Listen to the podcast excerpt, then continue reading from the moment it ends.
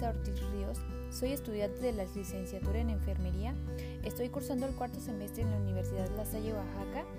Y bueno, pues sean todos bienvenidos a mi podcast, en el cual hablaré sobre la fisiología de la absorción y la digestión de los nutrientes, que son los carbohidratos, las proteínas y las grasas. Comencemos. Bueno, de acuerdo con el libro de Anatomía y Fisiología Humana de las principales funciones del tracto digestivo se pueden resumir en dos palabras, digestión y absorción. Eh, sin embargo, muchas de sus actividades y determinados sucesos reguladores no se incluyen realmente en ninguna de estas dos funciones. Es por esto que para describir los procesos del sistema digestivo de un modo un poco más preciso, Elaine describe seis procesos. El primero se trata de un proceso activo y voluntario denominado ingestión, que es cuando introducimos un alimento a la boca. El segundo es la impulsión, que este se da si los alimentos deben ser procesados por varios órganos digestivos. Un ejemplo de este proceso podría ser la acción de tragar. El número 3 es la digestión mecánica. Aquí se preparan los alimentos para su posterior degradación a través de las enzimas mediante la fragmentación física de la comida en partículas más pequeñas. Un ejemplo sería el mezclar los alimentos con la boca mediante la lengua. El número 4 es la digestión química. Se refiere a la secuencia de pasos en los que las moléculas grandes de alimentos se descomponen en sus bloques de formación mediante las enzimas. Debido a que cada uno de los principales grupos de alimentos tienen bloques de formación muy distintos, pues voy a hacer mención de cada uno de estos. En primera tenemos los bloques de formación de los alimentos con hidratos de carbono, que son los monosacáridos.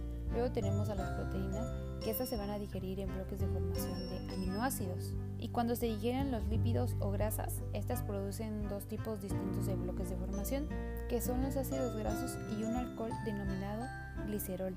El proceso número 5 es la absorción, que es el transporte de los productos finales digeridos hasta la sangre. Es importante mencionar que el intestino delgado es el principal punto de absorción.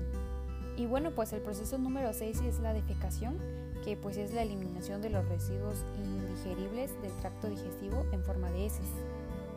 Ahora les voy a explicar la ingestión y la descomposición de los alimentos. Una vez que los alimentos están en la boca, se inicia la digestión mecánica y química, como ya lo había mencionado anteriormente. El alimento se va a descomponer físicamente en partículas más pequeñas mediante la masticación y a medida que el alimento se va a mezclar con la saliva, Ah, la amilasa salivar va a iniciar la digestión química del almidón. Para esto primero debemos de tragar el alimento, es decir, se tiene que dar la deglución. Este tiene dos fases. La primera fase es la fase bucal, es donde el alimento se mastica y se mezcla con la saliva. La segunda fase es la función faringoesofágica, que aquí se transporta el alimento a través de la faringe y el esófago. A medida que el alimento entra en el estómago y lo llena, su pared empieza a estrecharse y se activan las tres capas musculares de la pared del estómago.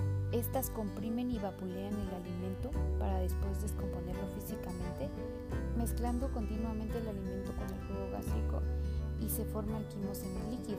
Cuando los alimentos llegan al intestino delgado, solo están parcialmente digeridos, es decir, la digestión de los hidratos de carbono y de las proteínas se ha iniciado. Cuando el quimo entra en el intestino delgado, estimula a las células de la mucosa para que produzcan varias hormonas, como la secretina y la colecistoquinina, que influye en la liberación del jugo pancreático y de la bilis. La absorción de agua y los productos finales de la digestión se va a producir a lo largo del intestino delgado. Y finalmente lo que llega al intestino grueso contiene pocos nutrientes, pero esos residuos van a pasar ahí entre 12 y 24 horas y luego son desechados por medio de las heces que éstas contienen los residuos de los alimentos que no se digieren.